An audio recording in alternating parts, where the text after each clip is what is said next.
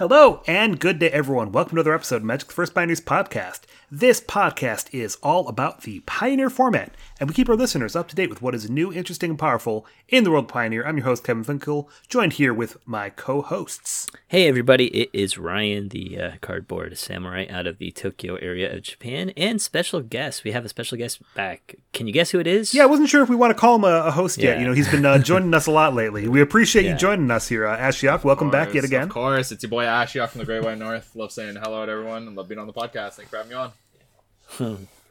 All right, and following up with what we started last week is we've got new cards, and that is always, you know, as a Magic player, that's my favorite time. I think of as a lot of Magic players, it's everybody's favorite time, is to look at, admire, speculate, mm-hmm. etc. with brand new cards. And this time it's Phyrexia All Will Be One.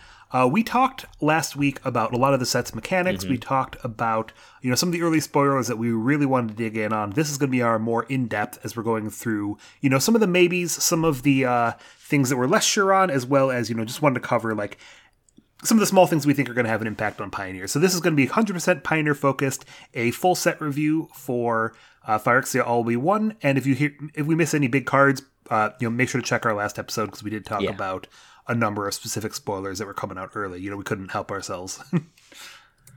And How are you guys feeling on the set? um, uh, Go, go ahead, Ashiok. No, no, no, no. You go ahead. Uh, I actually only just started looking at all the cards because you know I had work all day yesterday, and I just finished a morning meeting before I came on to do this podcast, and I've only had a chance, maybe like thirty minutes, forty-five minutes to, to look at the cards, so I can't really give you an honest answer. Well, I can give you an honest answer. And the honest answer is I think this set has either the potential to be a really impactful set like we've seen with Kamigawa, or it's going to be a flop. I, it's, I cannot tell yet. There's obviously some cards that are super powerful and will see a lot of play. So we won't have like a Crimson Vow in our hand. But uh, either it's going to be really, really powerful or not do a whole lot. Maybe influence a couple of decks, change some tiers. That's really it. I, I'm more so leaning towards the before, which is a lot more exciting. But I wouldn't be surprised if this flopped. I think it's really going to depend on standard because they did push a lot of the um, the uh, how can I say the what's the word I'm looking for the uh, not the techniques but the the abilities and stuff like that that are kind of limited to only the uh, Phyrexia. Mm-hmm. So if if you know if toxic takes off in standard, it could probably survive in Pioneer, or you know if I don't know for Mirrodin, you know mechanic, whatever you know wherever else. Like I said, I think they pushed it. They did a really good job. Should be good limited wise. I think should have a good limited environment, but again, we'll have to wait to see if that stuff can survive and carry over to Pioneer, or sorry, to, to standard first before it makes an impact on Pioneer. How about you, Kevin? Okay, okay.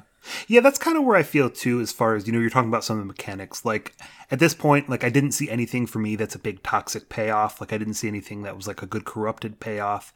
I didn't really see a big way to make proliferate work. So I'm kind of like just writing those cards off. You know, maybe that will change and we'll end up seeing a deck that is kind of built around those cards and can be actually good. But right now, those kind of feel like they're, you know, self contained mechanics. They'll be good and limited. Maybe they can make a standard deck, and I don't really see them for Pioneer. Um, I, I'm always pretty negative during spoiler season, maybe just because I've. Uh, I, I don't know what that is, but that, that's me as I can say something bad about every card usually.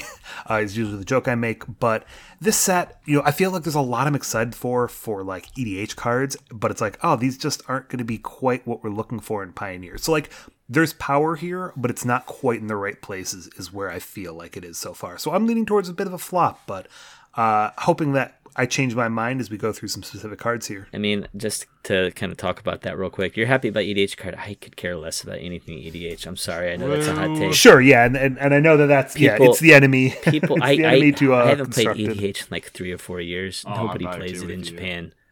Nobody plays it in. Japan. It's so hard to play, and it's like I'm just I can't get excited about that. And I feel like there's they have their their sets, and people have been talking about this on Twitter as well.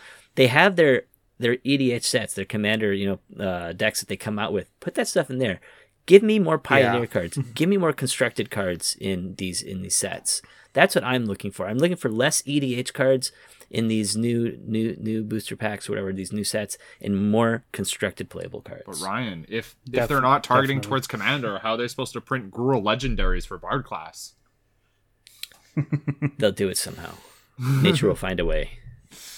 Anyway, See, and the other side of that for me is I also don't like them. You know, I'm not going to say don't design for limited, but I hate cards that are like bad outside of oh, limited. course. so th- I feel like there's some of that. You know, it's like okay, half of it's EDH, the other half is limited, and then we get like two constructed cards. Yeah, yeah. for Um, but yeah, we like I said last time we talked about like all the mechanics and stuff like that. We covered a lot of cards, so we won't. We probably won't. We'll probably skip those this time. Uh, maybe we'll talk about them in our top five, so we'll see. But but otherwise, I think we're just going to focus on the cards that didn't appear in our last episode.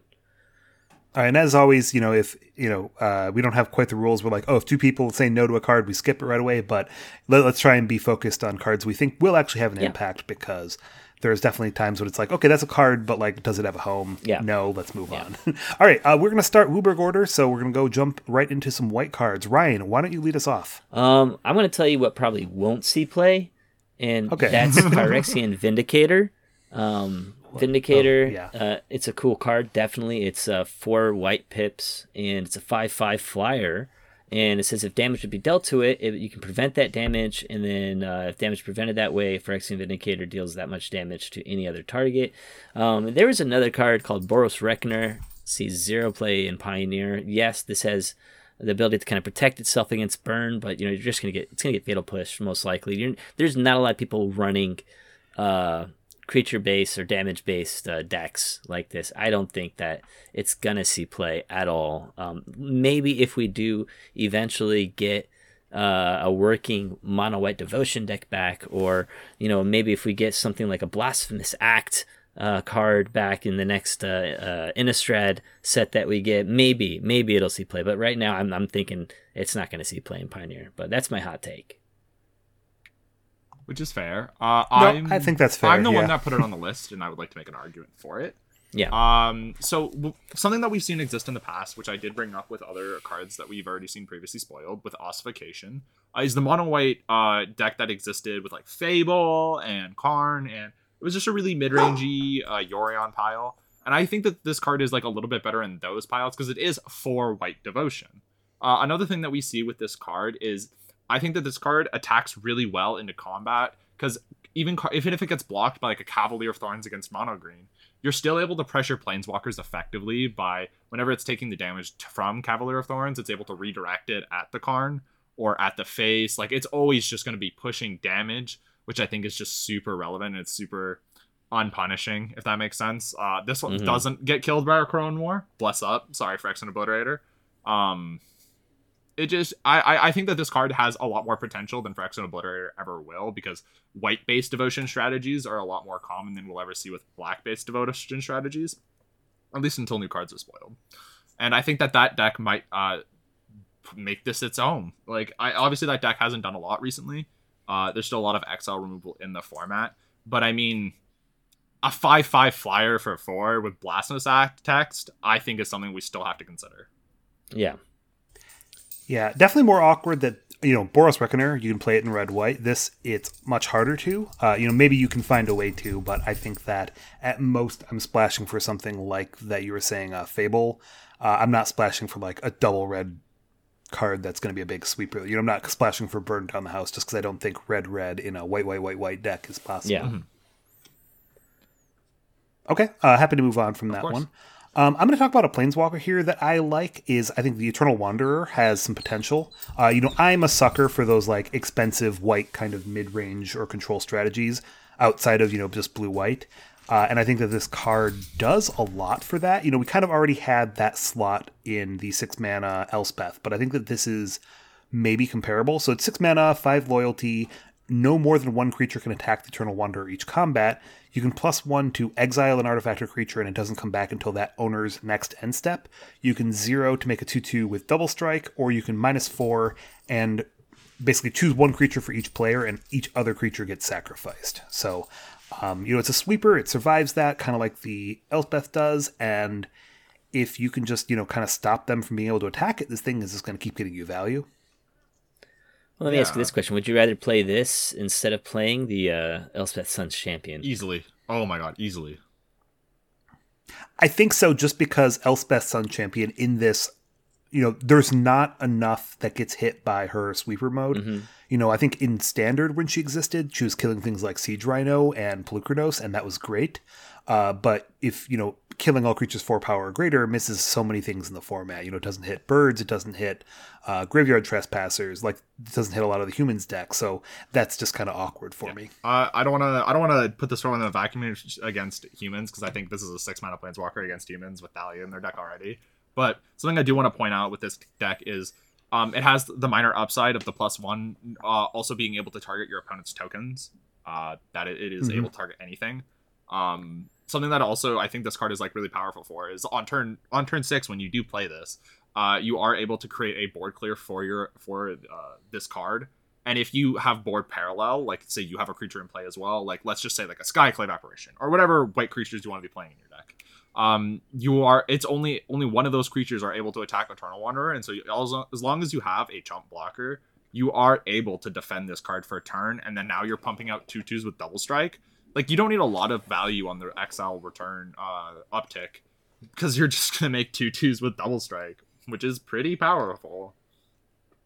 Yeah, I think the play patterns with Yorion is also something to look at with this card. Is you know you come down, you minus down to one. Next turn, use zero and make a two-two. You play Yorion, blink her back up to five loyalty. She can blink Yorion, who then will blink herself. You know, you just kind of go back and forth with that loop. Yep.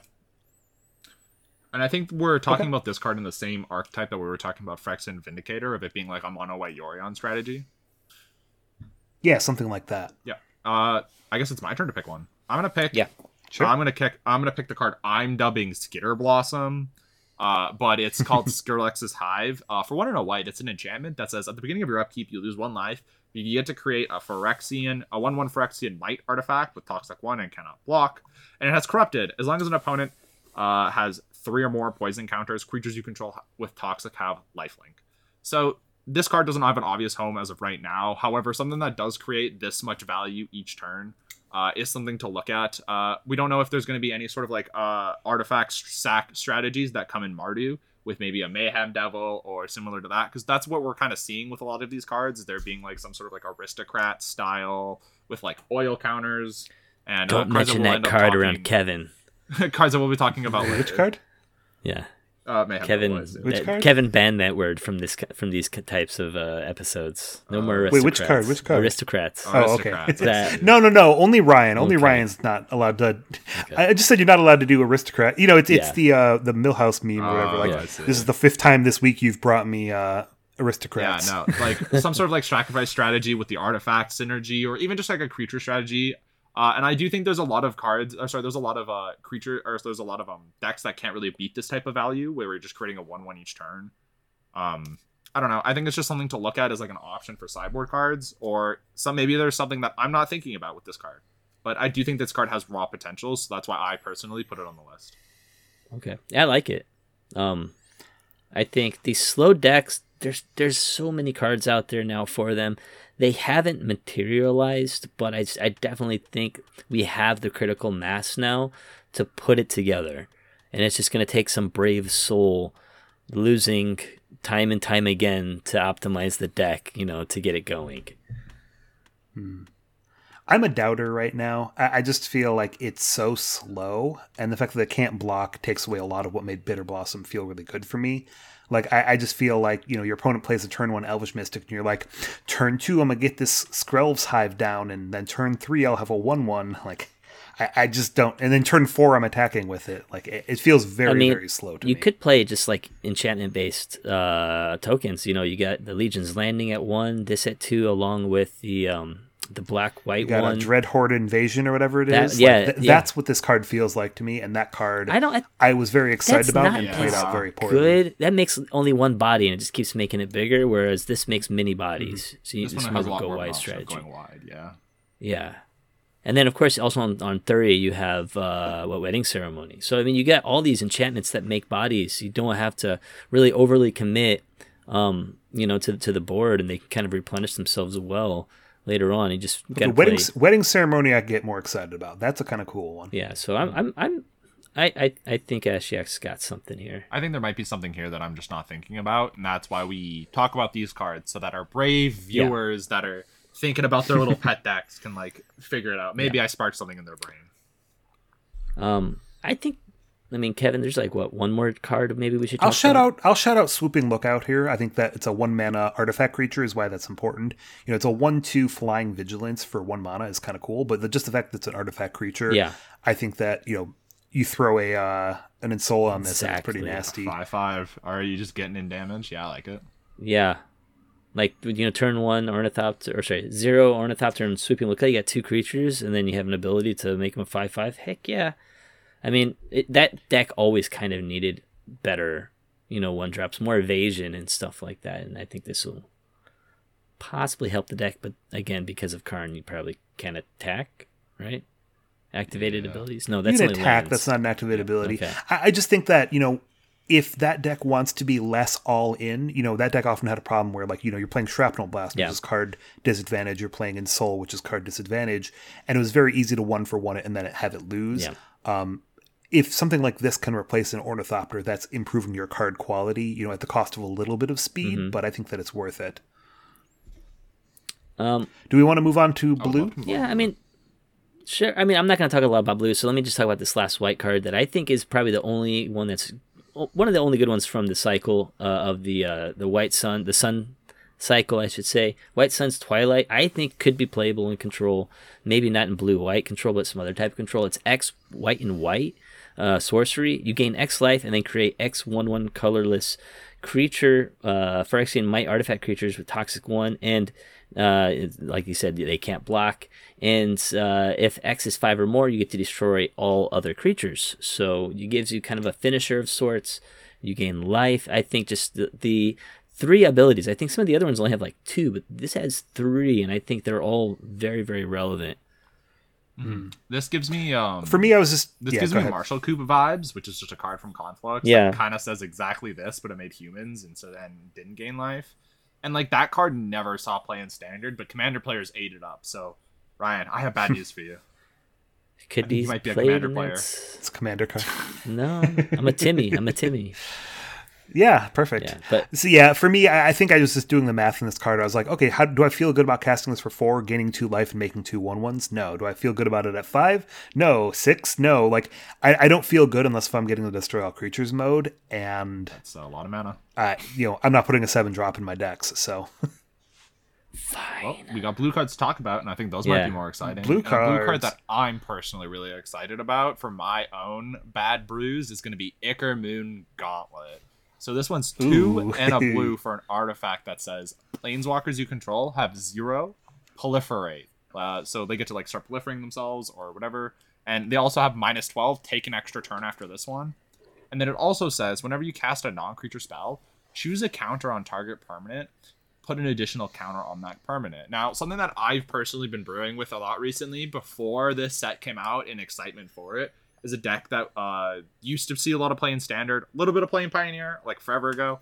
Um, it's called it's Sultai Ultimatum, uh, that pile, and I've been thinking about this card Mm. in that pile, and something that I think Hmm. a cool interaction that happens is like sagas being able to take them up, or if you go turn three Narset Parter of Veils and just you, you would draw two cards off of it over time, and then you'd be able to proliferate slowly get more value, eke it out. I do understand that this card is so unbelievably slow, but I do think that with a certain shell that I haven't figured out yet, I am waiting until I can I get access to these cards to actually play them before I call it dog or I call it good. But I do think that there might be something here. It's something that I'm trying to consider. It's something I'm going to play with. Uh, I do think the ability to be able to just proliferate your planeswalkers, or just even like whenever you're casting instants and sorceries to try to stay alive, to eke out more value, to threaten your planeswalkers more, to end the game quicker, is just kind of why I want this card. But I'm so ready to get roasted about it. Give it to me. no, I, I think I think there's a little bit of validity. I definitely think you know Narset is the biggest thing that could take advantage of this. I'm probably more cautiously optimistic about this for standard as far as like a Bant Planeswalkers kind of deck. You know, I was messing around a lot with the uh, what was the um the three color or the ascendancy that was Broker's banned. Ascendancy? Uh, I don't remember Broker's Ascendancy. You know, I thought that there was a little bit of potential with that kind of deck. Uh, you know, we can throw this new white planeswalker we were just talking about in there. Uh, but uh, you know, at at three mana, I think that this is at a nice spot where the corrupted Tamiyo can bring this back from the graveyard, Oh. you know, as a copy of it, and that would be pretty good. It also at three mana could be hit with the five mana Elspeth, the one that looks at like the top seven cards and could grab this, uh, including putting a shield on it for whatever reason. And I think that you know those cards being at just kind of the right mana cost, there, I think there's a little bit of potential there. I love you know Planeswalker strategies. Uh, definitely excited for this, but I'm kind of cautious that it'll actually be good. Yeah, I do think it is infinitely slow, but uh, it it has so much text, and I can just see this card eking out a lot of value. And like threatening Planeswalker ultimates that already exist in the format, uh, that already would see play in like these kind of strategies, that would be like uh, your five mana Theros Ashiok. That would be like even Narset just getting more value. Just even you know, being able to draw an additional card off of Narset or Impulse additional card is just so powerful. And I, I don't know. I think this card has a lot of text and a lot of things you have to worry about. Any any yeah, like honestly, card- there could just be something with that uh with the second ability that could go infinite, even ignoring the planeswalker part. any any blue card that says take an extra turn out, I, I automatically hate. I, I'm sorry. if if my Narset got to minus twelve, I think you did something wrong.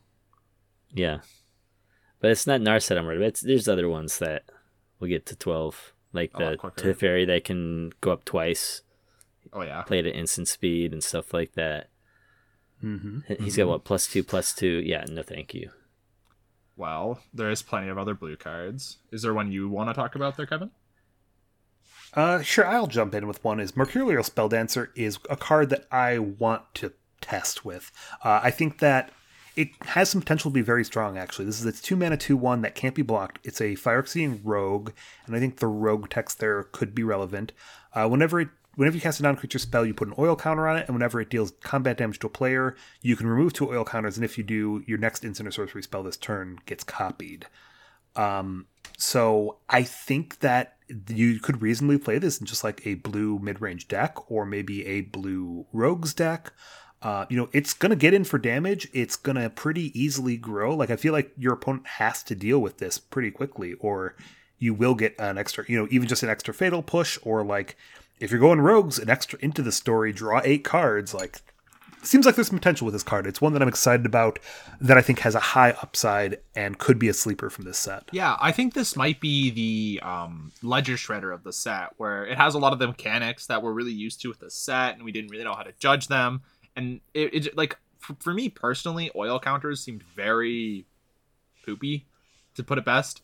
Uh, like not a lot of the cards really impressed me, so I kind of like let off the mechanics. Same with Connive, I thought Connive was like kind of bad, but turns out it was really good with Ledger Shredder, and that's the kind of vibe I'm getting with this. And I, I think that even just this card, and like think of it this way, right?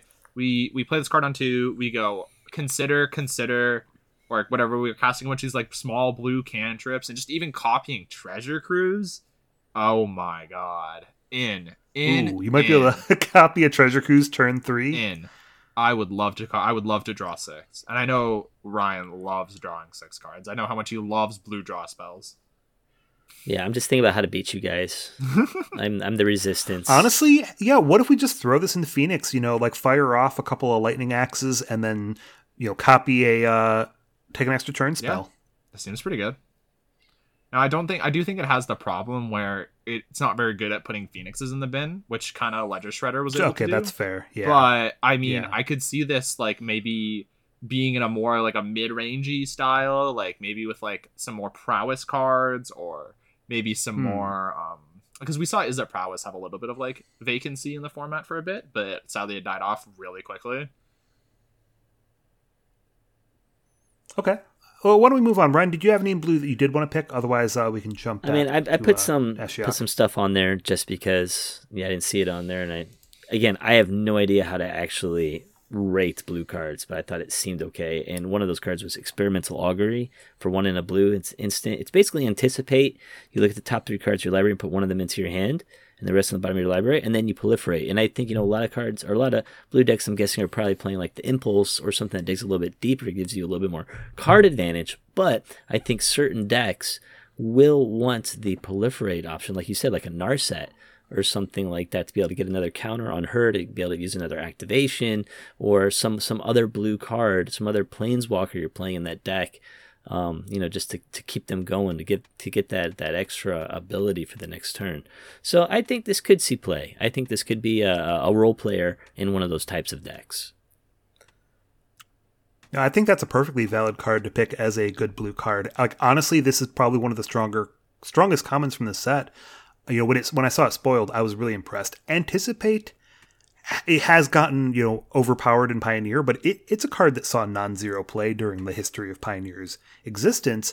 And this is Anticipate plus Proliferate, mm. just a free Proliferate on top of there. Like I could see, you know, if you guys know me, I kind of hate the card opt in like blue white control, mm-hmm. blue black control, that kind of thing. If I'm playing a uh, blue white control deck with you know multiple planeswalkers and I've got a random experimental augury, I don't hate that. I feel like that's a reasonable card to play in that archetype.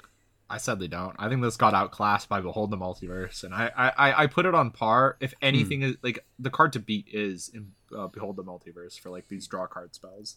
And I don't think this is that the foretell. That. That's the foretell one. That's the one that kind of cheats on mana, but it cheats on mana in such an yeah. efficient way to where like, oh, I guess I won't hold up censor on turn two. Like, who cares? And then you just kind of okay, okay. I've got a, I've got an even worse answer here. Okay, so I'm gonna look at the top three cards, and I'm gonna put my um, oh shoot, what is it? What is it even called? My uh reactor core. What is it? Uh, I don't know what you're talking about and then I'm going to add an energy and to Aetherworks Marvel with proliferate. Oh, yeah, there we go. Aetherworks Marvel. I'm going to find there my Aetherworks go. Marvel and sure. add an energy to myself with sure, proliferate. Exactly, Aetherworks yeah. Marvel. You win. Okay. you win. Yeah. Uh, but I think that's it for blue cards that we want to talk about. Is there any other ones you want to talk about, or that's re- you know I've seen people excited about Jace and I haven't seen the mm. hype, so I kind of want to just talk about it and see what you guys have thought. It, you know, it can be a three mana planeswalker or a four mana. It's either five, three or five loyalty. You know, two life if you're doing the cheaper one. Uh, plus one to give a creature minus three until your next you know minus three minus zero until your next turn. Minus two to mill three and draw a card, or you can draw three if a player has twenty or more cards in their graveyard. Uh, and minus X to mill three times X cards to somebody like I, am assuming you're self milling with this, but I just don't quite get the. I don't hype. even think you're self milling. With. I think I think people just remember that the card Fraying Sanity exists in the format, and they're like, okay, so we're gonna build mill. It's gonna be mono blue, huh. and what we're gonna do is we're gonna cast turn three Fraying Sanity, and then turn four we're gonna cast Jace, and then mill them for thirty. Done. And I, I don't well, think that's ever going to be crab, right? Yeah, we oh ruin crab, I believe it is for their uh, the crab, but yeah, yeah, you, you just kind of like have that as an ability I think at any point, if you're upticking to keep this thing alive, which is give it something minus three, minus zero, yeah, it's not in a good spot. This card, I, I just there's so many windows where I just don't see this card ever being good. And like, sure, if I die to my opponent milling me for 30, you know what? He won't on it more. Sure. He's playing mill, he won't on it more. But I just I can't see this card. I can't get excited about this card. I can't even get excited about it being like a self mill card. About how much mill do you need to kill somebody? Just thinking, like if you know if you play this on turn three and just uptick it every turn, shut down a creature, you need to get to like 15 yeah like 10 turns later maybe you'd have a lethal yeah. mill. Yeah it's I don't three really times right? So okay. like that's where like if you just cast this on turn four it's mill 13 or 15 sorry? So like sure. Like i think on average you need about 45 cards to mill your opponent, assuming 60 card deck. Yeah, that's probably about, about right. there. And I, I just don't think that's even like reasonable because you're playing a turn three fraying sanity, and that card is just infinitely win more anyway. And I've never seen three mana do nothing do well in a format. So, okay, let's go on to black cards. Sure. I mean, I do. I did want to say that it's cool that they reprinted Thrummingbird, but I'll just leave it at that. Yeah, Oh, yeah, there's, there's a thrumming on a creature. There's already Thrummingbird that exists in the format with grateful apparition. It's exactly the same card but in white. Ooh, is that from War of the Spark? It is from War of the Spark. Yeah. Yep. yep. You know what isn't from War of the Spark? The card that I want to talk about. the card that I want to talk Go. about okay, sure. is Vat of Rebirth. Uh, so it's a one mana artifact, one black, uh, that says whenever an artifact or creature you control is put into a graveyard from the battlefield, put an oil counter on Vat of Rebirth. Two and a black, tap it, remove four oil counters from Vat of Rebirth, return target creature card from the great from your graveyard to the battlefield. Activate only as a sorcery. Now, I have every single way an idea of putting oil counters on it. I just don't know what the best thing to reanimate is in the format. I'm not really sure yet. Um, so the things that I want to be doing with this card is I want to be putting a cat and an oven in my deck, and I want to Mhm. continuously sack Yes. both of those cards to get value out of cat or out of Vat of Rebirth, and then at some point maybe even reanimating like I think maybe even reanimating like a, a Mayhem Devil is just worth it. Yeah, yeah. Yeah, I think so. Because you don't have to sacrifice this, so you can bring back a Mayhem Devil and be threatening to do it again in a turn or two, and that, Can't- that seems fine to me. Maybe you could say Korvold would be the other big card Mm-hmm. in that you know archetype. Uh, but I'm with you. I want to try this. I haven't out. seen Korvold in forever, but yeah, no, Korvold actually sounds quite great. Isn't that red card um, from was it New Capenna that does he get exiled when he dies and you put the exile at the top card of your library and you get to play it till your next turn? Oh, Unlucky Or did he- Witness. does he go to? I think. Are you talking about Unlucky Does he get exiled? No, he does not. Eh, Maybe it's the red Uh, one. The Streets of New Capenna, you like sac when it dies, you like look at the top two, and you get to play one your Yeah. for your next turn. like bringing him Yeah. back might not be bad either. Oh, I mean, sure, that's a one drop you're bringing back. Yeah. I think we can get. I more But think it's value still, but I mean, there's but- a lot of value. It, it, it gets you, it gets you to the end game. It gives you more of an end game, I should say. yeah.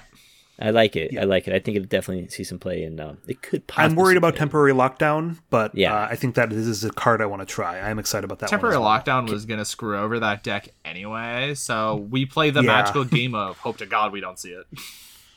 Can I? Okay, okay. Can I mention a card that I think kind of goes along with the whole sacrifice mechanic as well? I would love. Please, yeah, let's go with so a couple. I uh, added in Annihilating Glare, which is a uh, one black mana sorcery, and, and in addition to play this spell, you have to pay four or sacrifice an artifact or creature, and it's destroy target creature or planeswalker. Again, during um, what was it, uh, War of the Spark, they had a similar one. It was like you had to pay three uh, or sacrifice a Oh creature gosh. to uh, to destroy a creature or or planeswalker. And uh, this is a little bit better, I think, because it has that artifact, um, that artifact clause. So now you can play this in something like, uh, for example, um, uh, Anvil. You know, for example, has a lot of uh, of artifacts in there, and then you can kill that Karn that's stopping you from using the Anvil. I'm guessing you'd be able to do that, right? Yeah. I, I think the well, Good. yes, I, I think my only issue uh, that is interesting. The fact that I didn't think about it in that the Anvil deck is already going to have problems with Karn. This hitting a Planeswalker is important, but I think that the other one, Exiled, which is probably Did slightly exile? more important I as it well. destroyed planeswalker. I think there was a destroy version, I and then we think got there a better was. version. I think it's Exiled. exactly Bone Splinters, but with Exile. Okay. So that makes a lot of sense. But I do think that the fact that you're able to sacrifice an artifact, which the Anvil deck makes a lot of, is a lot more relevant for for that deck especially. So I think maybe this is a really good consideration for that deck. However, again, we're gonna have to see if Karn the Great Creator is the big baddie of the format and temporary lockdown of the format, keeping these cards in check. So you're gonna have tons check. of bodies, So though. We'll it's it's a we'll see. I I, I understand where you're Yeah. coming from it, and I I'm not overly sold on it. But if it did show up, wouldn't surprise me. Okay. Well, that was my card. Uh, can- Kevin, are you next? I'm gonna quickly shout out a couple of other sacrifice cards because I think there's a couple of interesting ones. Is Drivnod Carnage Dominus? We haven't talked about any of these Dominuses yet, but they all have a Phyrexian ability that gives them an indestructible counter. Uh, this one's like a five mana eight three that can pay two Phyrexian black to exile three creature cards from your graveyard and give it an indestructible counter. And it also, when a creature dying causes a triggered ability of a permanent you control to trigger, it triggers an additional time um, theoretically that could work really well in some of these sacrifice type decks. You know, I, I guess you know just thinking about it, that wouldn't trigger Mayhem Devil again, and it wouldn't trigger Cat Oven again. So maybe that's actually not that good, but it would trigger like Stitcher Anvil, I Supplier believe. as well. Stitcher Supplier, yeah, some cool things there. I also want to give a shout out to Vraan Executioner Thane. I think this card got written off because people really don't like the this ability triggers only once each turn text. Uh, but it's whenever another creature you control die, each opponent loses two life, you gain two life. So it's a double aristocrat Yeah. and it's a two two It's- body. It's incremental value. Yeah, not- I think that you know if you've got a cat oven and you sack it on your turn and their turn and drain them for four, that's just so much better than putting like a you know Zulaport cutthroat in your deck. I think that there there is potential that this is just a strong enough um, aristocrat that it could see play. Mm-hmm. Yeah, I, I agree for that. But we just have to hope that the aristocrats or the anvil strategy does see play again. However, it's been so long. Yeah, it- It has been, yeah. But I will say, shout out to the eight three. You know, I think that card's actually like kind of sick. I think out of all of the dominuses or whatever you want to call them, this is the most playable one for Pioneer. Because I think the blue one proliferates, the white one makes tokens, the red one doubles damage, which may be sure, but the uh, The red one only doubles non-creature, Non-creature damage, damage. though, so I feel like it f- it really falls short of what Torbran can do. in and the then I same think the other one doubles power or something. I don't know. The green one, the green one, yeah, I it's, didn't it's even- unnatural growth. Uh, however, the card that I do want to talk about because I do think it's actually kind of sick is Vraska Betrayal Sting. Uh, so for four Mm, yes. black and a Phyrexian, because this is one of the completed walkers, it comes. It originally starts at six, but it can come in at four. Uh, its zero ability is you draw a card, you lose one life, and you proliferate. Its minus two turns something into a treasure. Uh, oh, sorry, target creature into a treasure. Uh, and then its minus nine is if target player has fewer than nine poison counters, they get a number of diff- uh, poison counters equal to the difference, so it just sets them at nine poison. I don't think that ability is too too impressive for what it's worth, but maybe you can just kill them with a Hmm. with a zero ability, which is kind of funny. Uh, but I, I the reason I really like this card is because we have another card that just has a zero proliferate ability, and if you have a certain amount of these cards, they they just like have to start stacking up and start like doing absurd things. Like if we have the artifact that we talked about earlier, where it's a zero proliferate, uh, with like a Narset in play, we can like start double proliferating our planeswalkers and our counters and our sagas, try to move through them to get value quicker. And I, I, I can just see a lot of these cards getting incremental value, starting to um, just like go pa- far past the entire format, if that makes sense. Like uh, eventually, when you're like proliferating three times in a turn, you eventually got to win the game, right? Like there has to be some sort of way where we can get incremental value enough to just drown our opponent out in resources. Mm-hmm. I think that's fair. I think I like this card in two places. I like that it can be a you know planeswalker super friends engine uh you know i love i've got like a mardu super friends deck that's not any good but i'm gonna try this card in there uh the other place that i like it is in the like sultai ultimatum deck that we were talking about uh, how this works with Vorinclex is that this will enter with 12 loyalty if Vorinclex is in play, and you give someone nine poison counters, that gives them 18 poison counters. Nice. So it's an automatic kill with Vorinclex. Nice. Yep. What I'm not as excited about is this card as a like value card. I think some people have been like, "Oh, you know, this is a good planeswalker just to play as a five mana walker," and this is worse than Ob Nixilis Reignited, which is a card that has not seen play in a long, long time. Uh, you know, this has a worse plus, basically. This has a worse minus because his just kills a creature. This one gives them a treasure in exchange, and then both of their ultimates, you know, win the game basically. So, I, I think that people forgot how uh, not playable Ob Nixilis Reignited is, and we're maybe overhyping this card a little bit. See, I, I, like that.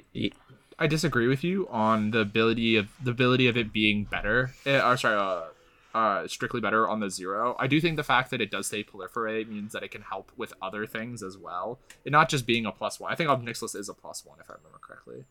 yeah, um, it's a plus you- one. You draw a card. You're still life. able to like get value off of other cards that you do already have in play, which is where I see the more of the value of that card being better than Ob Nixilis. But I do agree that it's minus. Its minus is worse, infinitely worse.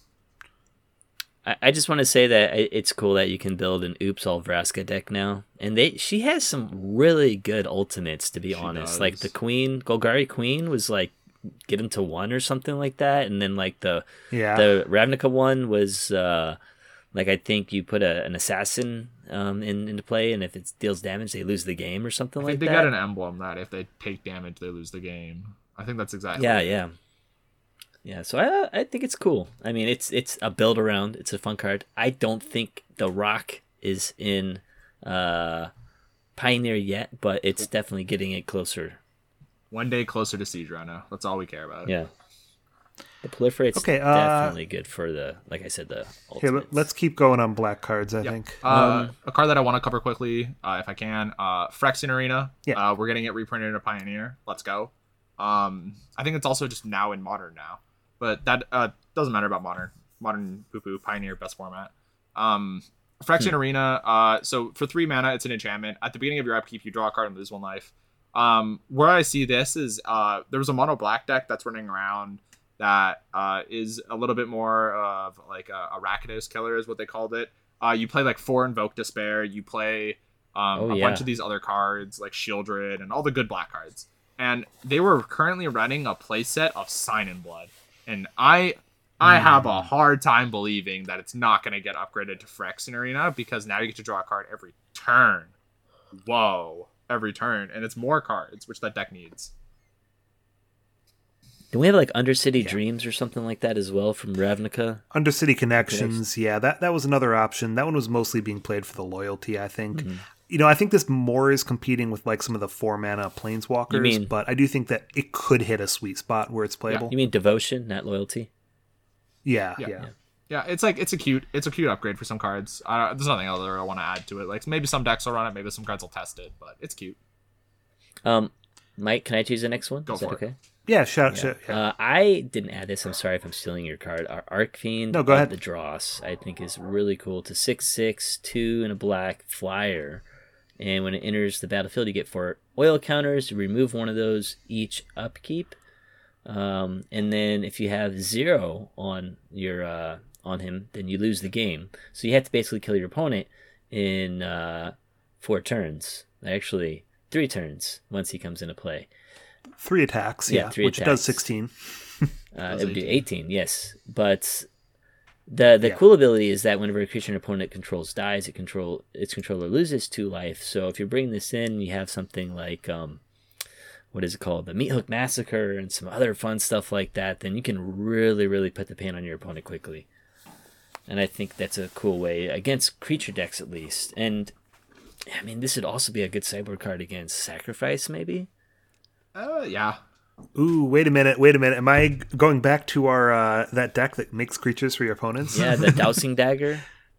yeah. Dowsing Dagger, or we've got the uh, that one that flips into something of the Oh gosh, I know what you're talking about. but I Crow, a can't- crow and a horse as well. Uh, I, I had put this card on here because this is um, redundancy for you know you take take three counters off of it and then you hand it to your opponent and they lose the game. Mm-hmm. Um, but I do think that it is also a reasonable beater. Like if I'm just playing this and maybe Demonic Pact as strong cards, it's not hard to kill your opponent like Yeah, that. not hard, but I think the hardest part is giving this to your opponent.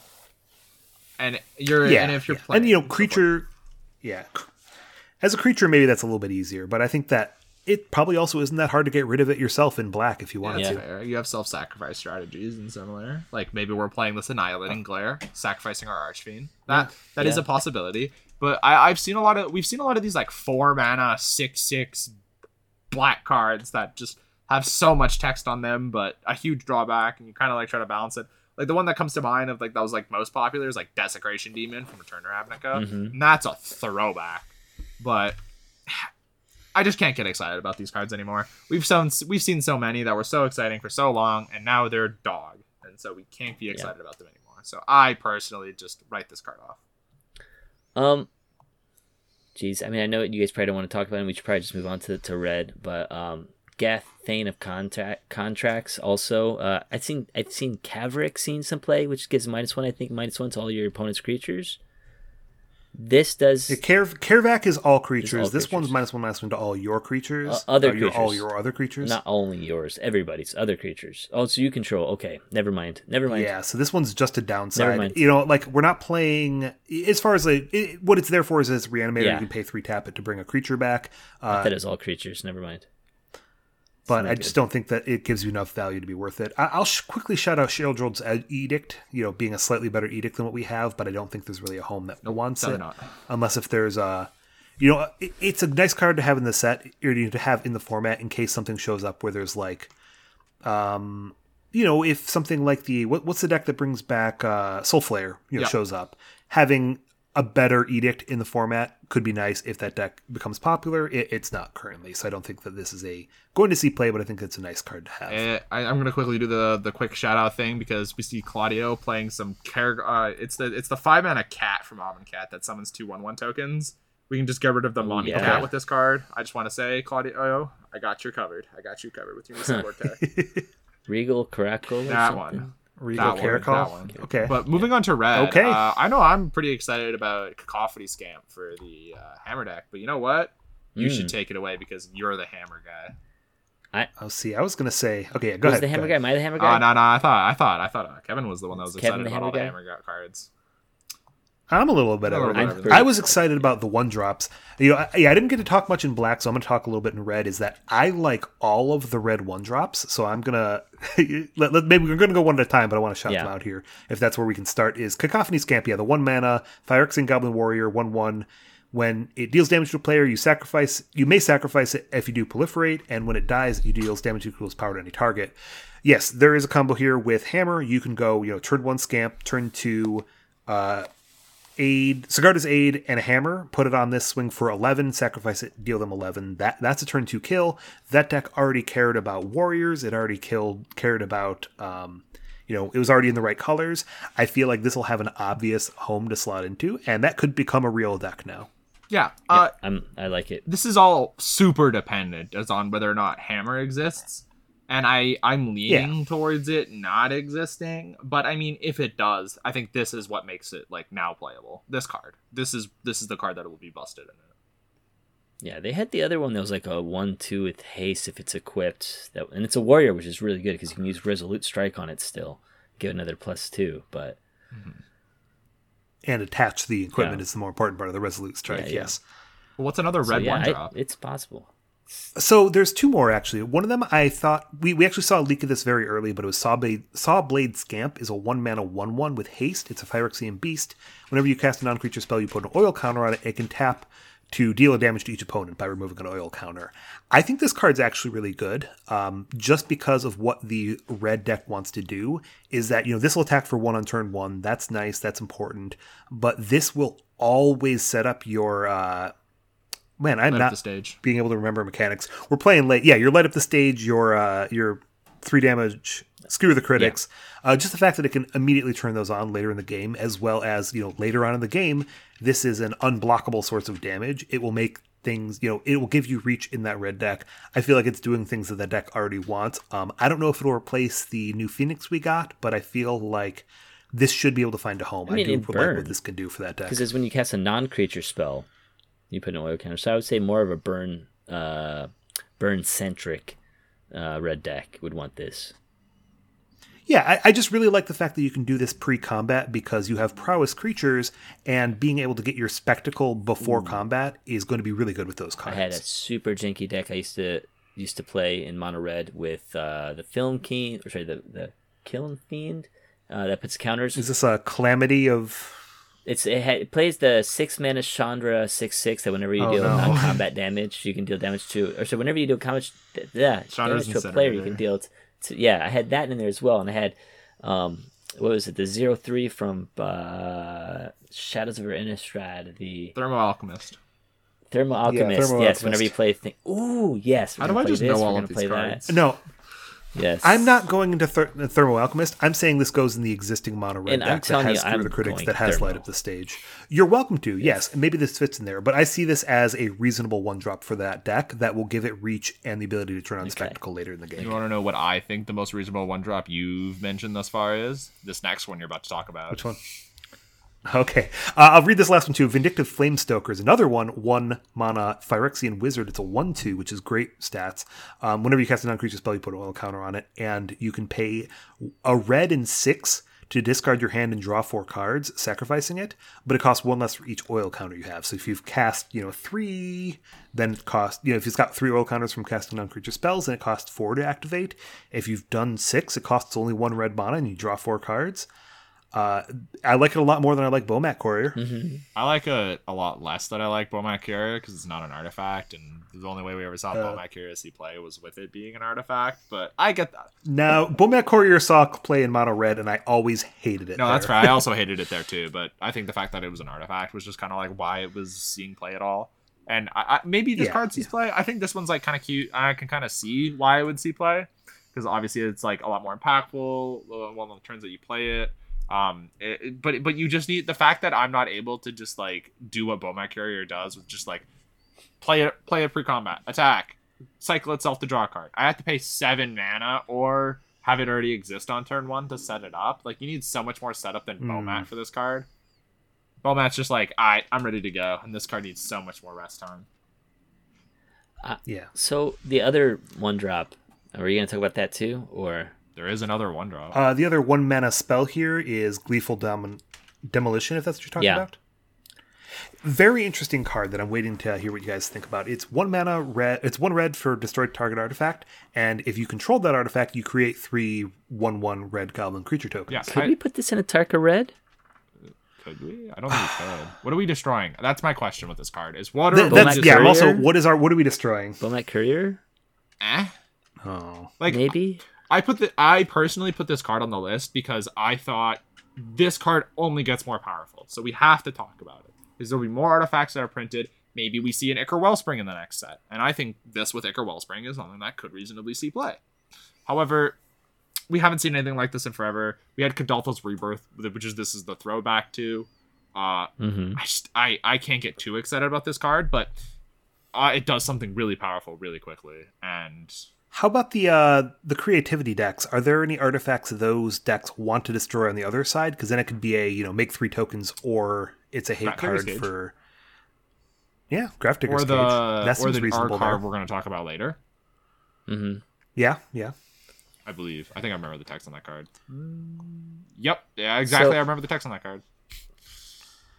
So Kevin, since you talked about all the one drops, can I talk about all the Yes. uh, equipment based cards? Uh, sure. Yeah, If that's okay. I put one of them on here, so I'm interested to see what you what you're yeah, going to got say two on of them actually, and I, I think both of them are playable. The first one's Rebel Salvo. So if if this hammer deck is real, you know we're gonna be playing some some equipment in there. Uh, Rebel Salvo is a two mana and red instant, but it has affinity for equipment. So each one that you uh, you cast or each one that you have in play, it costs one less to cast. Which, like we were talking about affinity for equipment last time um, in the in the last episode, I think this could really really uh, become good you know, if not this set, at least in the next few sets. But this does 5 damage to target creature or planeswalker, and that permanent loses indestructible this turn. And that's really great on rate, I think, being able to, you know, you only need like a, a hammer and like one other thing, and it's it's basically a no drawback. Um, it's a no drawback uh, lightning axe, which, that, which I think is Yeah. really cool. Uh, and the other card is Barbed Batterfist, which is a one in a red common artifact equipment. It has for Mirrodin, so it puts a two-two body into play when you when it comes into the battlefield. Uh, equipped creature gets plus one, minus one, so it's basically a three-one when you play it. But it only has equip one as well. So I like all these. I like the big body that it comes with. I like the cheap way to equip it, which could be totally free on a card like the uh, the Knight from from Eldraine. Um, yeah, but it kills him. Never mind. Yeah, so I, I put I put Barb Batterfist on here, and I didn't think that anyone because I thought I was going to be the only one who wanted to talk about this card. Is um, hey guys, it's Skull. Yeah, Clamp. I was about to say we came a real far far away from Skullclamp. Well, okay, there are cards that th- there have been plenty of cards printed that are in Oh. Pioneer that either draw you a card when an equipped creature dies, or return a, a creature to your hand when it dies if it was equipped. Like I feel like there's redundancy in both of those effects. You kind of could make your own Skullclamp here, and the fail case is you know you get a free two two or slash you get a free three one when it comes into play. I think that's reasonable and aggressive enough, um, especially with you know a deck that I kind of want to play with because I think that you know this plus some of the creatures that are equipment, you know, both of those things will turn on your Rebel Salvo. I'm trying to put something together here, and I wanted to shout this card out because I'm definitely going to be testing Hey. with it, even though it might just end up being terrible. Oof, I don't know if this is gonna work. Um, there is a card, uh, Stonehaven Outfitter from Oath of Gatewatch, from, plus one, uh, plus one to all equipped creatures, which could kind of negate the fact That that one, yeah, that one kind of shuts out. Because like whenever an equipped creature you control dies, you draw a card. So And guess what? I'm gonna be a little bit of a Debbie Downer here on Rebel Salvo because I have beef with this card. I have a little bit of beef with it. That it exactly Okay. does not kill a card that upticked on turn. It just Hmm. it doesn't, and which is like the entire reason I would want to play this card. In, like, the upticking? decks. What are you talking about? When does that happen? Uh, when, when it tries when to get a it's hammer playing off. against, yeah, when it's playing against a hammer deck, and you're trying to stop them from uh, activating stuff. okay. Yeah, I, I that, that's just my beef with this card. Otherwise, I think it's like really good and exactly what the deck needed. But why did it have to be five? Why couldn't Wizards have just been like six? You know? They actually had to like think. "Mm, You know what? Actually, I'm gonna take this as the omen that Karn's getting banned. I'll take it as the omen. All right, I'm good to I'm move on great. to uh, green. Is there anything else in red that you really had- wanted to shout I out? two that I really wanted to talk about in red. Just give it a shout out, unless we think it's got more Um, depth to it. I think all will be one would be really fun in some kind of scales deck in red. You know, with like Ozolith that you're just like putting counters on stuff and then putting them all on Ozolith and putting them on something else. And then it says whenever you put one or more counters on a permanent or player, all of them deals that much damage. So just switching it back and forth between an Ozolith and stuff like that and whatever, like just th- that'll just ooh. I, I think that's super naughty. I like that. And the other one I like is Urabrask's Forge, which is two in a red artifact. And uh, whenever, so at the beginning of combat, you put an oil counter on it, and you get an X1 uh, haste for executing creature with trample. And sorry, haste trample creature, and X is the number of oil counters. Like you set it and forget it, and then it's like it just keeps on pumping out creatures every turn, and they sacrifice as well. This could be good in sacrifice or some kind of tokens deck. You know, we've had other effects like this in the past, like the five mana Boros one, the Legions. I forgot what it's called, something something uh, Legions, Assemble the where Legions. just Assemble Some allegiance. allegiance, Yeah, it's like- I was thinking that like too. you just set it and forget it. Except it's three mana, which is great because it gets out, you know, super super quick. You won't be able to block with these, but you can just keep on just killing all their stuff. Just put in like you know uh, board wipes and and kill spells, and just every turn you're just pumping out more and more and more guys. So those are the two Yeah, cards I I- want my- to talk my- about. My fail case on that one is that if you you know if you get this down turn five, it's just not doing anything for you. Like unless if you're playing this turn three, I think that it's not good, and that means that it's going to be very narrow. But what if we play it on turn two with an elf? It's so powerful. yeah, no, I'm I'm not about this card. I think both of these cards are way too expensive for what they do. Not excited. They're so slow. I can't. I, I can't. But you know what I can? I'm gonna have to think about the. I'm gonna have to think about the all will be one with uh, Ozolith though, because like if you copy the Ozolith and you move all the counters from that Ozolith to the other Ozolith, Isn't and it then- legendary? yeah, that's the point. Is it'll die, and then all of those counters will, or is it only creatures with Ozolith? It probably is. It moves on Never mind. Ah, it's okay. You know what? We can talk about all the intricacies that we can with all with one, but you know what? We can talk about some green cards because I'm very Yeah, if, if we want to talk about Ozolith shenanigans, we can uh, sit down and play some EDH like they seem to be wanting us to. but um, another one of the Twilights that I I think is probably better than the white one. I think the actually the most playable one is definitely Green Sun's Twilight. Uh, for X and one, you get to reveal the top X cards of your uh, library. Or sorry, reveal the top X cards plus one. Uh, and then you get to choose a creature card or a land yeah, card yeah. from among them, and then put them on the bottom. But if X is five or more, you get to instead put the chosen cards onto the battlefield uh, or into your hand. So you get the choice. Um, the reason I think that this is like something that we may have to think about is the decks that wanted to play Storm the Festival or Genesis Ultimatum that couldn't exactly play it due to its restrictive mana costs. Um, also, this being like a three mana like divination type card, or like even for two mana, if you're the luckiest guy on Earth and hit had have a land and a creature in the top, it's two mana draw two. Um, I, I think there's a lot of flexibility Yeah. with this card, and I definitely think it's the most playable. Does it have a home right now?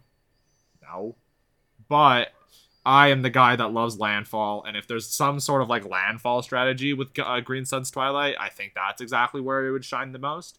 Putting in something into play like a um, uh, like even um, or- sorry, even finding a Lotus Cobra or putting into play. Cultivator Colossus. Let's Let's do do it. it. Cultivator Colossus or anything like that. Totally I don't think this card is going to break the format. Yeah. I don't think this card is super powerful, but I do think it's something to consider because it is a cheap draw card if your deck is built the right way. Which, if your deck is built with creatures and lands, it seems to be built the right way. Yeah, I'm, I'm with you 100. percent I think I, you know, you. I've got the exact same opinion on this one, so I don't need to say anything more. Wow. Um, do you have any opinions? I only have on, uh, one card. Go for it. I want to talk about in green, and that's Thrun, Breaker of Silence, because I, Oh. I I love beefy green boys that that uh, can be played with Bard class. No, I'm kidding. I can. I'm not gonna play with Bard class. Uh, but it's really cool. It's a five mana, five five. Can't be countered. Trample. Uh, can't be the target of non-green spells. I'm getting some. So what, what was that called? The blue card, the Merfolk that couldn't be targeted by spells your opponents controlled. Or actually, maybe this is more like the uh, what was the hasty elemental creature, uh, Gaea's something. Gaea's Revenge. was also- Gaea's Embrace. Yeah, I could only- Yeah, Gaea's Revenge. Yeah. Like something like that. So this is, yeah. Go on, go But I was gonna say it can only be targeted by green spells um, that uh, your opponents control, which I think is hilarious. And well, it's indestructible on your turn. So basically, they can only board wipe it on their turn. Basically, Well, yeah. That that's the problem. Is you know the board wipes aren't played on your turn; they're played on your opponent's Yeah. turn. they have to board wipe it.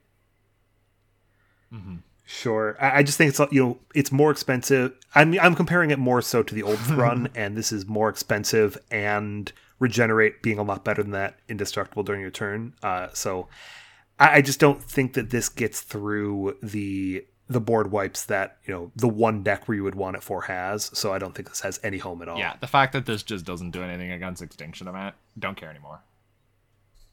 yeah, or Supreme Verdict or Farewell or you I don't know. any We can just start naming board clears, but the card that I also wanted to talk about, just very quickly, very briefly, expand the sphere. I think this like as the Timmy and me, this is what I want to talk about. Um, it's for three and a green. Uh, you get to look at the top six cards. You can put up to two land cards from among them into the battlefield tapped, and the rest in the bottom in random order. If you put fewer than two lands onto the battlefield this way, you get to proliferate a number of times equal to the difference. So this can, if you look at your top cards and you see two lands that you really need or any sort of lands with value, yeah, you can put them into play. But otherwise, you get to proliferate twice. I think that this card has a lot of agency with it being like you get to choose between proliferating twice, making a land drop, and then proliferating again, or making two land drops. I just think that this card has a lot of range, and I don't know exactly where it would go. Maybe it'll go in my dumb, janky Sultai Ultimatum pile and try it out a little bit. But I just think this card has a lot of text and a lot of things that I'm very interested in because I think the decks that want to be a lot of like making their land drops on, uh, like ramping to like seven or whatever are the same decks that want to proliferate twice. So like instead of like cultivate, this card can like make uh sorry have a lot more agency in the later game if you have planeswalkers in play. So it's just something to think about. I like this card. I don't like that it can miss. You know, if you're counting on the lands and you don't hit them, you, you don't get an option Mm-hmm. really. Um, but yeah, you know, hey, it's Coco for lands. Like I'm willing to Mhm. give it a Yeah, shot. it's it's interesting. That's why I liked it. I'm gonna quick, just quick shout Cankerbloom. Don't even need to read it, but uh, I think it's a playable. I do card. like the Phyrexian fungus. Oh, yeah. Man, Can we go to multicolor? Because I think there's a handful of cards we have to. yes. Yeah, okay. We're going to multicolor, Ryan. I'm jumping into this right away because I think that a couple weeks ago I brought it up and uh, Ashiok seemed to be giving me dirty glances through the podcast, which is somehow possible.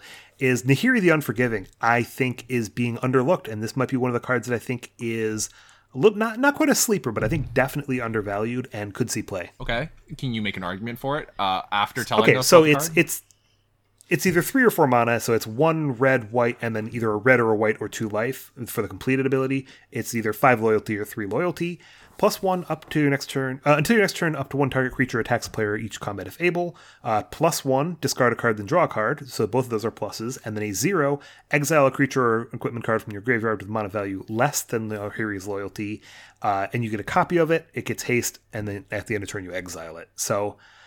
I think that there's a lot of things that make this card stronger than it looks. The main thing you're playing this for, obviously, is that zero. You want to be bringing back, um, you know, probably two drops. You can play this as a three mana and get back two drops.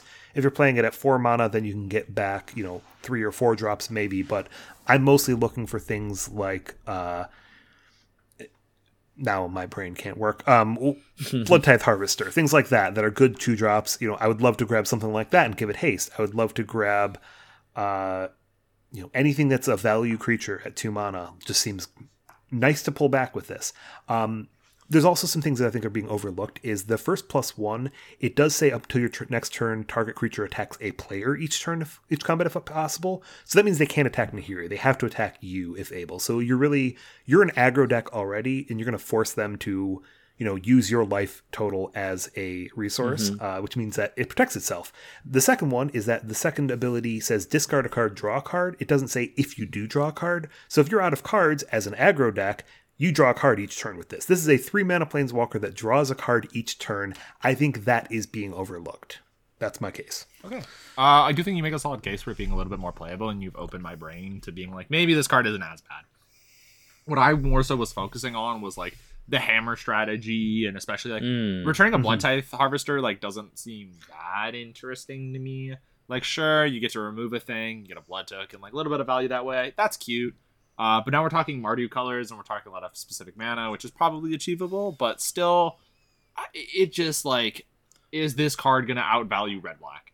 No, don't think so. We already see a lot of incidental graveyard hate, so it's gonna have to already put some effort into putting cards into the graveyard if we know this card is popular in the format. Uh, that's just where my issue is with it, because like if we know this card is popular, is it easy to hate out? Like kind of like graveyard trespasser on three into this. And like sure, if you get if you get ahead of graveyard trespasser, sure, this card's like maybe a bit better, but that means your two drop had to have died. So Yeah. I don't know. Well, you could do like oh, so the other card I was trying to think of was a uh, Dreadhorde Arcanist. Like you, know, you could bring an Sure. Arcanist back, and you're discarding cards to feed it. Like both those things seem reasonable. I just think this card has uh, this card has needs so much setup to just be able to like do anything relevant, especially with it being a three mana walker or a four mana walker, and I just don't see you getting there ever. okay. However, Um, you Let's uh let's go Ashiok, on. Ryan, why don't you grab would, one? yeah. I was gonna. Or, you know or what? Ashiok. I'd love to. I'd love to talk about my boy Kaito because I feel like Kaito might be getting a little overlooked yeah. here. Uh, Kaito Dancing Shadow, two, uh, some Dimir mana. Uh, this is a wall of text. Bear with me. Uh, whenever one or more creatures you control deal combat damage to a player, you may return one of them to its owner's hand. If you do, you may activate loyalty abilities of Kaito twice this turn rather than only once. Starts off at three.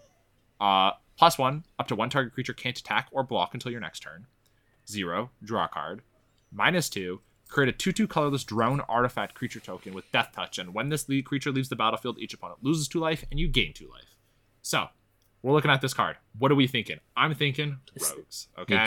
I'm thinking about all of those lovely rogues that we were talking about earlier, and this is actually a planeswalker kind of built for that strategy.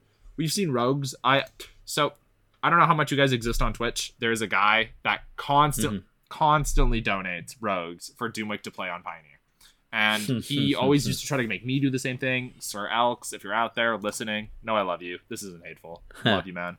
But you've opened my eyes to rogues a little bit more. And I think that if if there is a card that wants this, it's gonna be Rogues. And if Rogues is playable, with especially the new two drop we were just talking about, both of these Yeah. go hand in hand together. So I'm think- I'm envisioning where you're casting either the new two drop or Soaring Thought Thief or any sort of evasive creature, and then now on turn four, uh, I get to return it to hand, create more value with Thieves Guild Enforcer, and draw two. What? Like that seems great.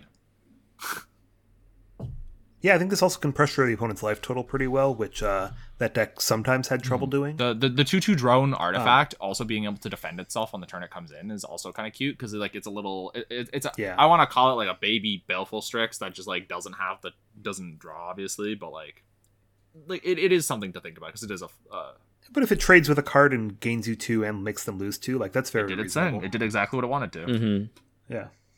Um, you don't want to know what I thought when I, you were like, "Hey, what, what are we bouncing back to our hand with this?" Is my first thought was Dorothea. So I don't even um, know what that Why don't we not talk about that? So that that's the uh, the four four flying spirit for two Oh. mana. That when it attacks or blocks, you sacrifice it at the I end of combat. yeah no I wasn't thinking that like So you bounce it back to your hand, and like then, maybe you have some like Esper strategy where you're like returning Reflector Mage and it's cute. But like I definitely Yeah. think like the evasive creature strategy where you're trying to get an incremental value with rogues will be so much better because now we can actually envision a world where we're gonna cast into the story and copy it. yeah, yeah. I think this card actually is really good. I, I was thinking about it for my top five. Like it's a card I'm interested to mm. try out, but it didn't have a very strong home, which is why I didn't include it. Mm. Well, not talking about Kaito. Ryan, what were you interested in? Oh, uh, I would like to tell tell you guys about my Lord and Savior Bard class and uh, Migloz Maze Crusher. uh, it's a four four one red and a green legendary Phyrexian beast, which means that it, it can cost only one mana with an activated Bard class. And uh, when it enters the battlefield, you get five counters on it. You can remove one counter to uh, give it Vigilance and Menace till the end of turn. You can remove two counters and pay sorry two mana and two counters to uh, give it plus two plus two until the end of turn, and you can remove three to uh, three counters and pay three to uh, destroy target artifact or enchantment. So one of the things that uh, Bard class was kind of missing was some kind of main board way to deal with enchantments and artifacts and stuff like that, and this gives you that ability to do that. So you're playing Bard class turn two, and then you play this on on the the next turn on third turn and uh, you pay for one mana, and then you can, well, if you want to, you can pump it up, but you probably don't want to do that right away. Um, but if you if you play it any any turn later than than three, you can automatically destroy something. Or when you're attacking, you, you can just pay three and you know give it menace, vigilance, and give it like plus two plus two. It's a six six attacker on turn four, which I think is pretty strong. Um, but yeah, it's Bard class target, and I'm happy. I'm I happy to have think more that- legendary creatures. There's a lot of issues with Bard class already, and I don't think this solves Oh, yeah. any of them. However, No, it doesn't. in Bard class, I do think that this is a really good card. Eh, but that's I mean, all I it's have. it's Yeah, I, I think you know and I have talked about Bard class quite a bit. You know, if you guys jump into our Discord, you'll be able to hear us talking about Bard class all the time. I'm of the opinion that Bard class should be trying to be more of an aggro Yes. deck first and a combo deck Yes. second, and I think that this would do well to support that. Uh, what I don't like is that the most expensive ability is the Destroy an Artifact or Mm, Enchantment mm-hmm. one. Like, I think that you're basically gonna have to take a full turn off Yeah. in that Bard class deck. Like, it runs at a very low mana intensity. Um, I- I'm surprised you didn't mention Lukka as well. Uh, you know, I don't think that's an amazing card, it's but I think that also could be considered for Too- Bard too much class. money, if we're or playing He doesn't many- even too if much he doesn't mana. even consider it for bar class, ah, you know it's bad. Uh, yeah. Yeah, but it could be a two mana walker. Yeah, no, um, it- no, yeah, I think that's a fair shout out. Is the uh, the ma- the Yeah. maze and- crusher? you I'm gonna go to another card here if you're fine with a Glissa Sunslayer. Yeah. good card. This one's a three mana, so it's it's black green one for a Phyrexian zombie elf. It's a 3 3 first strike death touch, which is a rare and powerful combination. And when it deals combat damage to a player, you can either draw a card, lose a life, destroy an enchantment, or remove three counters from a permanent. Uh, all of which are good abilities. Yeah, it's a Um, the remove counters is a little bit light, but I think that you know this is just a strong card that can be an amazing blocker or block draw it. you a card every turn. You can't block it either because it's like you block with three creatures and it's like all right, one, one, one, you're all dead.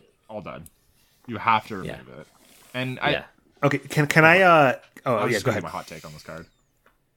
I Yeah, think please. uh, I think if anything's bringing back the the Golgari, uh, there was a, there was a little bit ago that uh, Golgari boats I think existed for a little bit, or like a Golgari Ooh, mid range okay. deck using Esika's Chariot. I think that this deck is really exciting for it because it was playing a card called um, Time Bridge Tracker or whatever it was, where if you had a clue token, it was a four three. And I think this card just does Yeah. so much more for that deck. And it was kind of like a little bit more of the flash in the pan, but it was a recent flash in the pan. So that's why I kind of get a little bit more excited about this card. And it just first strike death touch. It, that I put it on the list because first strike death touch, constantly attacking. Boys, we're one Mhm. step closer to the rock. I love it. Okay, I've got a funny I've got a funny bet here. Is um you know I know Claudio's been on the show several times. I don't know if he listens to every episode. Um, what's the over under that Claudio ends up putting this in a uh, in a Niv Mizzet deck Oh, it- in uh, sometime the 100%. next season? Oh, you know it. You know it. Imagine curving into this. It just it, it actually you know what? I'm gonna say it's bad in that deck because it doesn't work well with carrying. It- I'm sure it is, but I've seen worse. Oh yeah, I've I, seen I've, worse con- from that I've convinced man. him to play a fair amount of Garruk Cursed Huntsman or Garruk Apex Predator. Both of those are my love cards for that deck. He he used to play the old Arlinn Kord. That that was the one that I was like, oh no, man, oh no. Claudio, you doing okay? That's that's the, that's exactly where we were with that. But um, All right. No, I'm gonna I'm gonna see if I can find a home for this. Do we care about any of its uh, creature types? Like it could be a zombie, it could be an elf. You know, you could be Coco zombies or something. probably not. I don't think I don't think Golgari is It'd what be I think fine of in elves. for zombie, but elf is yeah, elf is the one that would be relevant. But elf elf, Okay, elf has a different idea of how to how to play the elf cards, and Glissa has a very different idea on how to attack it. So I think those are a little Mm, bit more yeah. contrasting ideas. However, Elves has kind of always had that Yeah, problem for sure. But you know what I want to talk about? I want to talk about seven mana unplayable cards. yeah, All let's go. So the first, the first, there's two on this list, and I think I, those are the last two I want to talk about for multicolored. If anyone else wants to, go for it. But I want to talk about Kaya, Intangible Slayer. So three white, white, black, black. Start off at, starts off at six, and this is something that makes me like uh, eyes pop, pop out of the head like a wooga. is that it has hexproof? Okay, Hmm. hexproof. that is so powerful. Oh my god. The, the fact that all of the a lot of the removal for planeswalkers has just already been removal spells. Now they have to attack it down. Keep in mind, seven mana. I understand, but uh, plus two is each opponent loses three life and you gain three life. Uh, zero, you draw two cards. Seven mana, but you get to draw two cards. I'm I'm already up good. But but there's a downside. Each opponent may scry one, uh, and then it's minus three Which is such a random Yeah, downside. really. But its minus three is exile target artifact. Oh, sorry, exile target creature or uh, enchantment. If it wasn't an aura, create a w- token that's a copy of it, except it's a one-one white spirit creature type with flying in addition to its other types. That's what I'm interested in. Its minus three Man, ability to be able to remove something and have it the text of whatever it removed. That just means it's like probably one of the more powerful removal spells that we have that exists, but it is seven mana and it is hexproof. But there's just there, I think there's such a ceiling on this card. Yeah. There's such a ceiling, but Control's it gonna is seven mana. this. I think this is the card that I try to convince Claudio to play. okay. Yeah, I it's seven mana. Yeah, I would almost rather play like the six mana planeswalker, the um, Chandra. Wanderer we were talking, Oh, just yeah, talking yeah, about. Like, No. I'm willing to try this. I love like big dumb white black. Like I've even got a Mardu Planeswalker deck that plays a seven drop, but I just don't know. Yeah. Is this worth cheating? Oh in, yeah, do I think? guess we like, have. Is there any um, way to like Urza uh, assembles the Titan now exists in the format. that one can't Oh hit? yeah, because because it's isn't that only up to six. six drops? Oh, why is it seven mana? Uh, the world tree. Um, I was gonna say you could do the like the white invoke brings back any permanent, but there we go. No, I think the world tree might actually be the best now that I'm thinking about it. the Yeah, world tree. na- but now we're pushing out the world tree. Um, what is it? The the the world spell. I think it's the it's the read ahead saga from Oh, Dominaria. God, I don't remember it, but you know what I do remember? Atraxa, another seven mana unplayable Mm. card. so yes, this one is not playable. I think this one will see play because you don't have to play it. Yeah. No, what do you? know?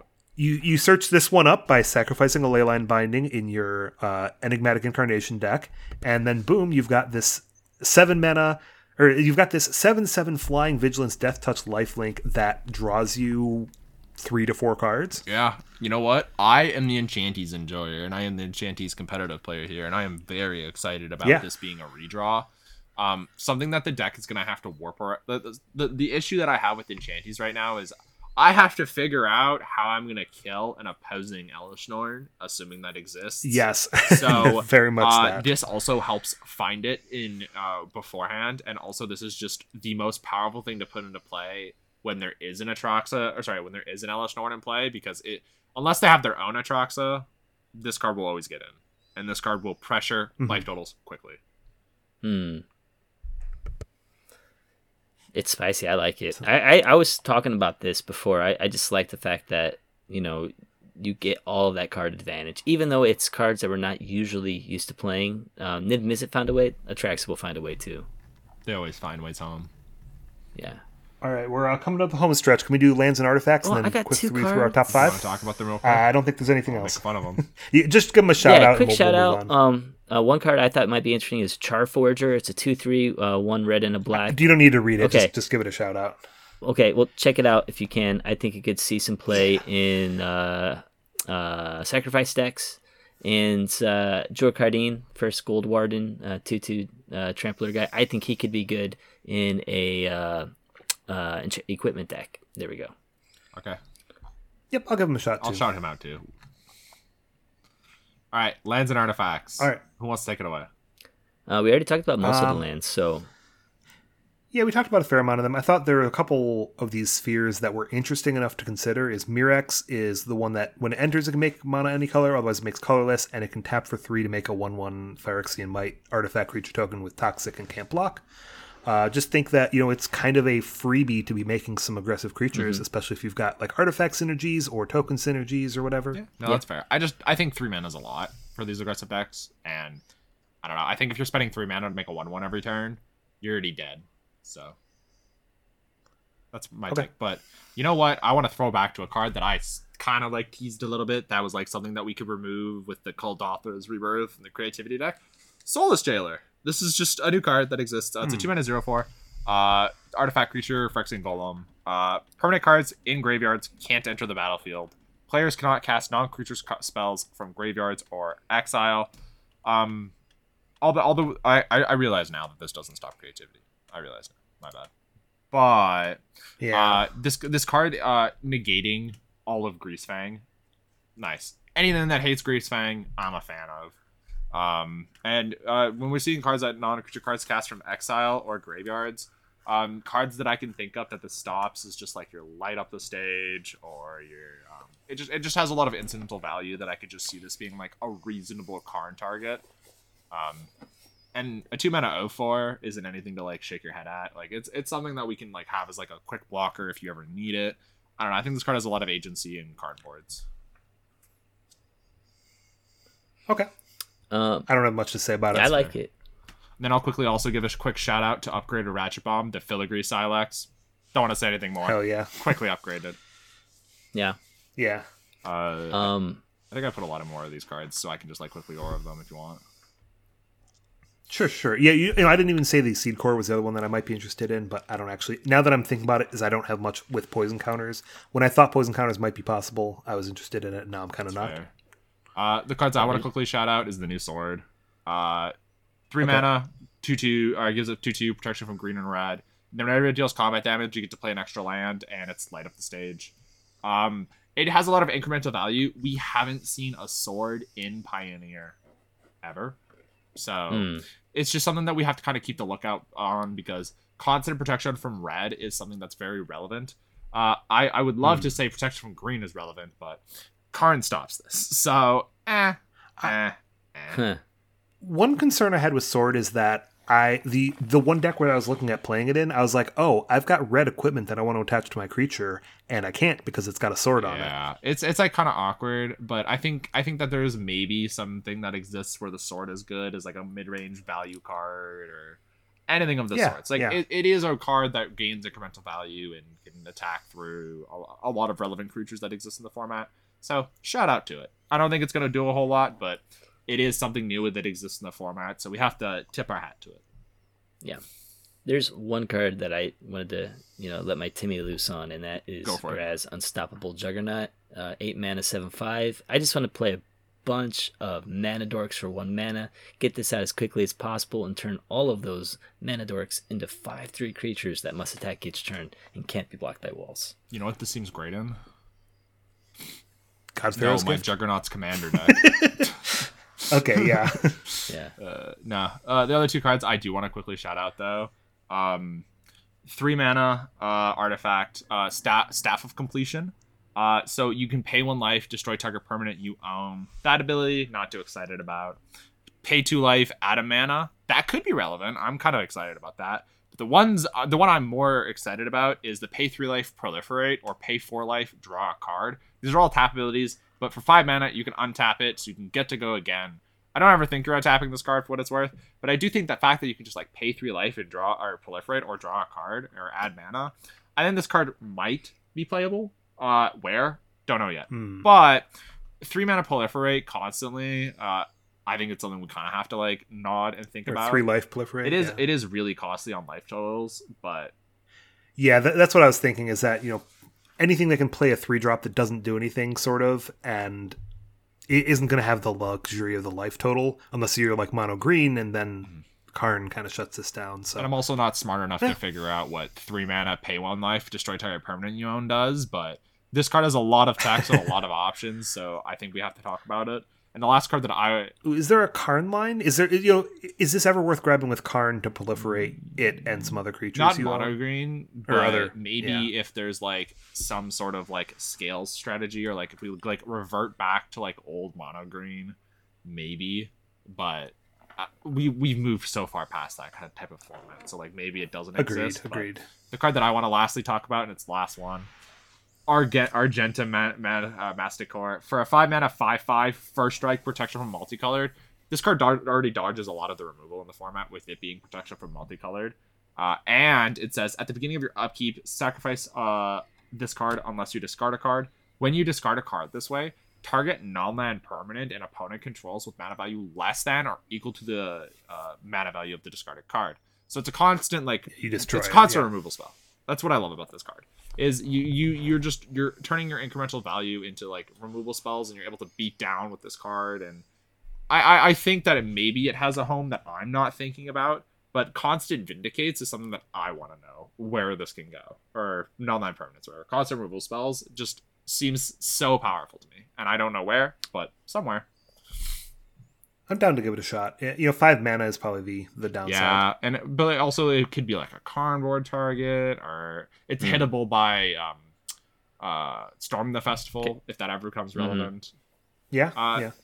Lots of Uh, options. I'm just realizing that Ryan, you're definitely going to find Graaz in your dwarves deck, aren't you? Probably. oh yeah, we could we could turn um Magda into a five three. Or I can put it put there a card in there and just you know have, get it from the sideboard and hey next turn let's turn everybody into five threes. All right. Uh, do we want to go through our top fives yeah, real to quick? let's do Top top fives. fives. Who wants to go first? Who's the brave soul? Well, I might change my number four on mine. Who's the brave soul that goes first? I can go. All right, I- I'm going to go through my top 5 I'll go first. I, I had. Yeah. Oh, sure. Go ahead. I mean, you want to go? no, go ahead. Yeah, so uh, I'm going to go number one Fastlands. We talked about those last week, um, but I think they're going to have a huge impact on aggro decks, especially. I'm really excited to see what kind of new decks are now viable or old decks or fringe decks are viable because they have better mana. Uh, my number two is uh, of Defector Mite, the um, Mother of Runes or the uh, Might of Runes. uh, Insect of Runes, whatever whatever you want to call it. Um, I think that's gonna be a really cool card. I said it might see some play maybe in like an Auras type deck. Uh, that it's artifact as well, so a lot of cool ways to use that, and it gives toxic to another creature, which I think is cool, and protection. Again, really cool card. I think that'll see some play. Uh, Phyrexian, Phyrexian Obliterator. Uh, that's my third choice. Again, I think this is gonna see play. Uh, people are gonna, you know, maybe it's not going to take over the format, but I, I, definitely think it'll have some put some pressure on the format. Uh, I also think ossification might lead us to play some more, you know, two mana control decks, or not two mana, two color control decks. Uh, two mana would be hard to do, but uh, anything with basic lands you can use ossification on, which I think is great. And uh, then I have bloated contaminator. I just think it's a good body. Um, and I saw that you guys had had those as well on yours, but I, I like that mm.